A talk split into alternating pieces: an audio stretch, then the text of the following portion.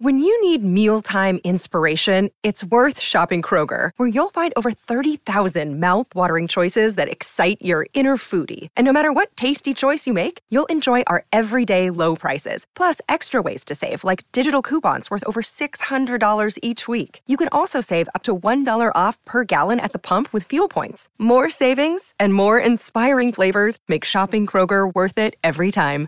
Kroger, fresh for everyone. Fuel restrictions apply. Another day is here, and you're ready for it. What to wear? Check. Breakfast, lunch, and dinner? Check. Planning for what's next and how to save for it? That's where Bank of America can help. For your financial to-dos, Bank of America has experts ready to help get you closer to your goals. Get started at one of our local financial centers or 24-7 in our mobile banking app. Find a location near you at bankofamerica.com slash talk to us. What would you like the power to do? Mobile banking requires downloading the app and is only available for select devices. Message and data rates may apply. Bank of America and a member FDIC.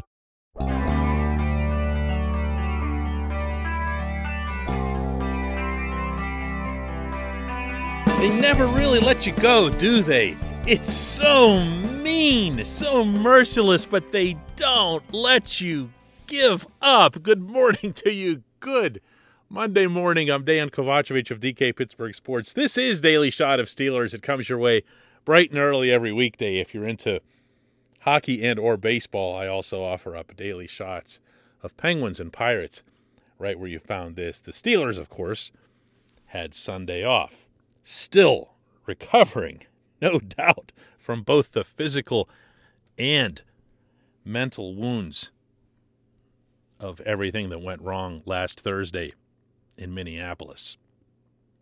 But they had, in their own weird way, a pretty productive Sunday.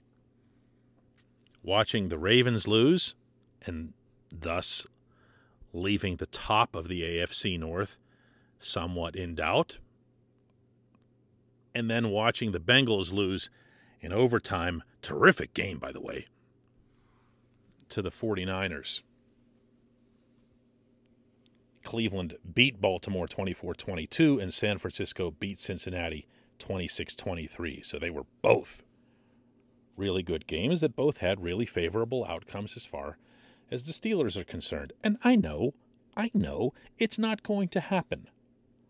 There's one advanced statistical measure that shows the Steelers have no better than a 7% chance of getting into the playoffs. But there are two different ways of looking at getting into the playoffs. One is the AFC picture, which does, in fact, look really daunting.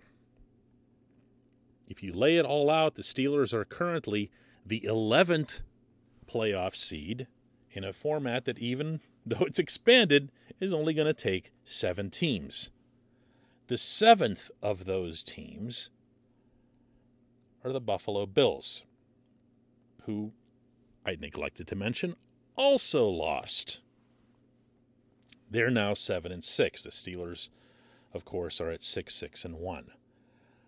Also on the playoff bubble, and this is where it gets interesting, are the Browns at seven and six eighth in the conference.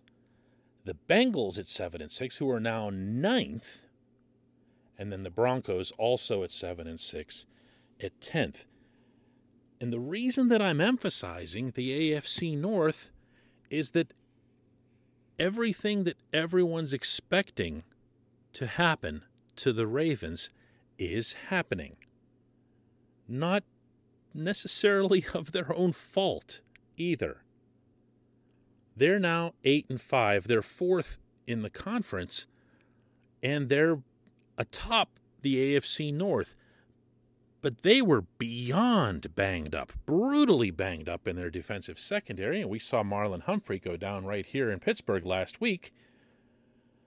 And then Lamar Jackson gets carted off with an ankle injury. We'll have to see how that goes. But it's already looking like the Ravens are going to fall totally out of the picture, not just the top of the North. So, what you're really looking at here, if you are a Steelers fan who maintains hope, and I'm pretty sure that comprises at least a healthy minority of you, it's you know, it's it's there. It's still there. What the Steelers would have to do is win the division in which they're currently in last place. This portion of Daily Shot of Steelers is brought to you by Point Park University. Choose from nearly 100 career focused programs leading to bachelor's, master's, and doctoral degrees. Choose when and how you'd prefer to do that studying, whether it's at Point Park's gorgeous downtown Pittsburgh campus, whether it's online, maybe a flexible hybrid format would work best for you. Find out more about all of this at pointpark.edu. Look, I'm not here predicting anything. I'm the one who said last week before flying up to cover that game that that was the one that the Steelers most needed to have because it was the opponent that was most susceptible. And we did see in the second half why that is. But it wasn't a good enough result. Pat Freiermuth needed to somehow hang on to that ball, even with Harrison Smith swatting it away. That needed to be a result, a real victory, not a moral victory of any kind. And it wasn't. But what you have here, what's left over, let's presume that Baltimore does fall out. Let's presume that the Ravens, uh, everything comes down to that final game at M&T Bank Stadium between the Steelers and the Ravens, and let's presume that the Steelers win it. Okay? I'm, again, not making a prediction here. I'm trying to lay out a scenario. What you have in the interim is a three team race for first in the AFC North between, I'm going to read you these records again. The Browns and Bengals, both at 7 and 6, the Steelers at 6 6 and 1. My friends, in any other year, in any other circumstance, you would look at that scenario and say, "Well, heck yeah." Are you kidding? That's very possible with with four whole games left. Sure, anything can happen. Why not? Unleash hell or whatever, you know? But we're not there.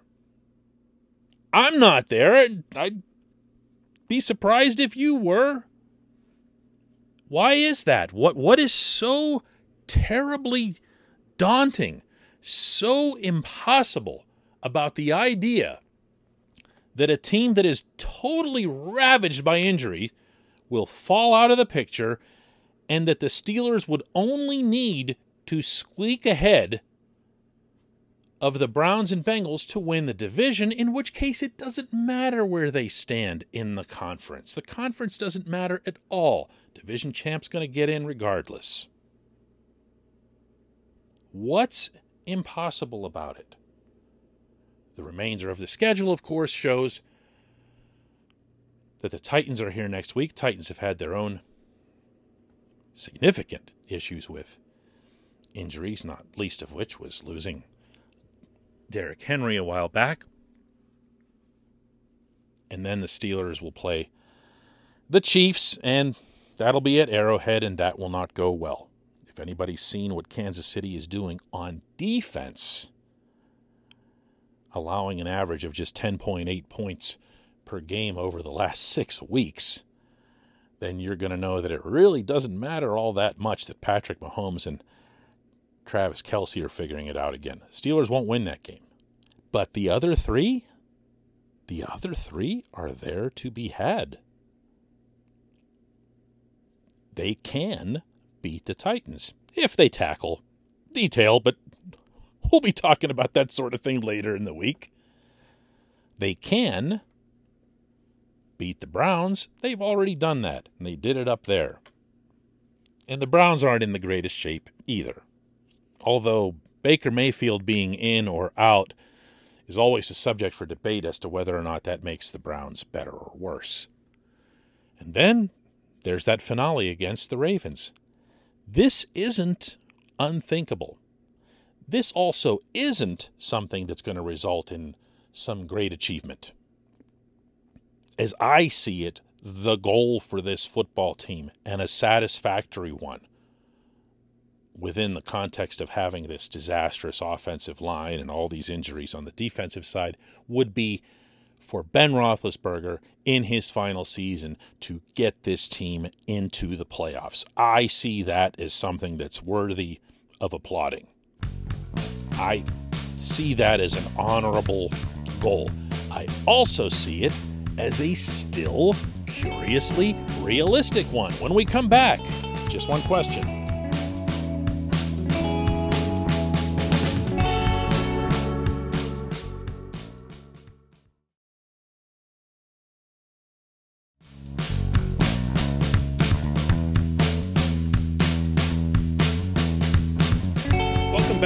Time for just one question, and that's brought to you always on this program by the personal injury law firm of Luxenberg, Garbett, Kelly, and George. They represent people who are hurt in car accidents who need help with workers' comp or medical malpractice claims. The attorneys at LGKG pride themselves in doing what they say they're going to do. It's important to them that when they make you a promise, they keep that promise. And this law firm has been keeping promises in our region for over 80 years. LGKG has offices in Cranberry, New Castle, Beaver Falls, Butler, and Ellwood City. Learn more about them at lgkg.com. And today's J1Q comes from William, who asks What bone crushing inside linebacker with average speed but excellent ball sense and field awareness is ready to get off the couch for one more run? Picture an amalgam of Ham, Harrison, and Blount. Nothing like dreaming, my man. Uh, that player, for sure, does not exist. However, however, I am feeling your vibe. And as such, I am feeling continued, extended regret over the Steelers' decision to basically throw away Vince Williams. I understand it's 2021.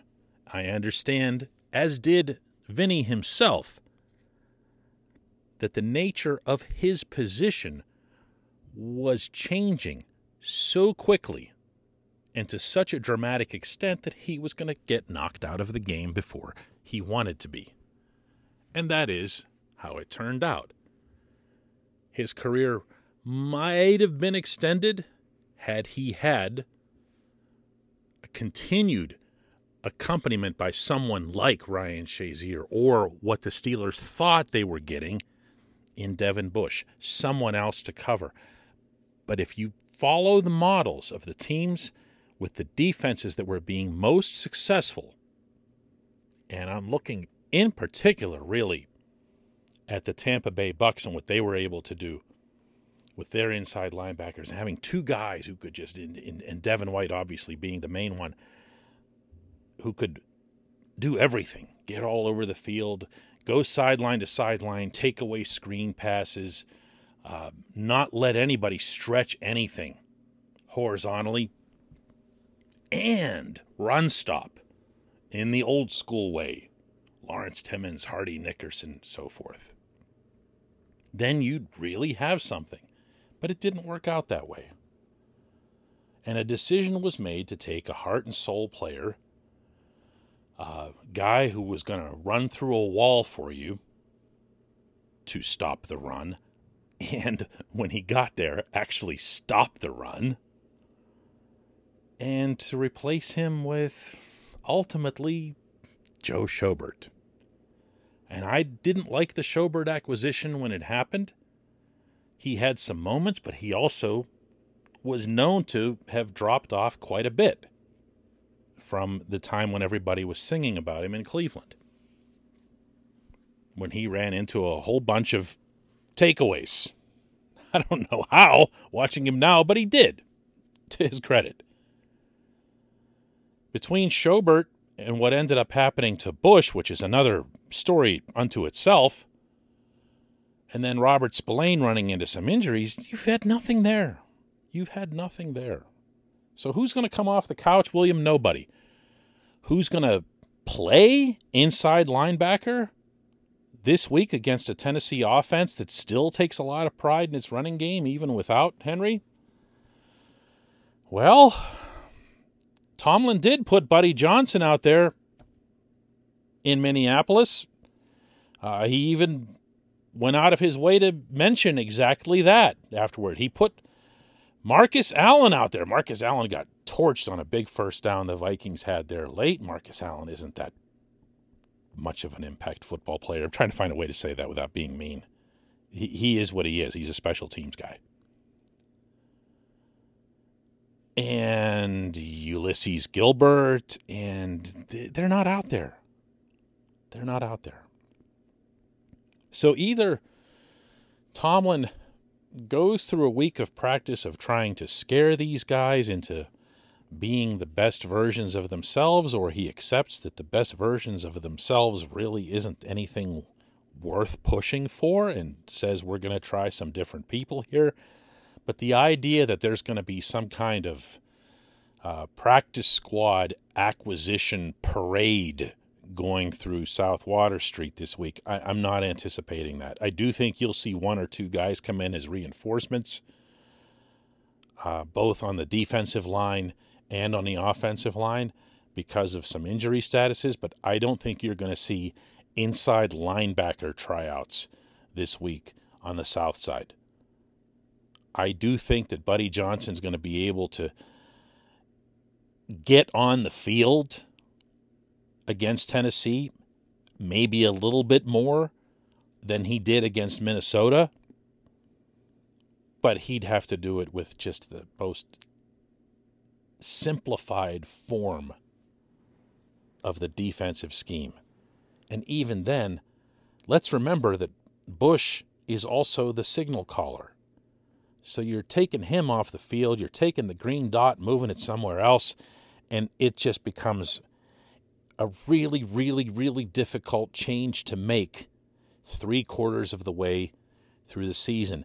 That is why I keep swinging everything back to last summer when all of these decisions were made and when they were so easy to question at the time, not just now that it's become convenient and visible to everybody.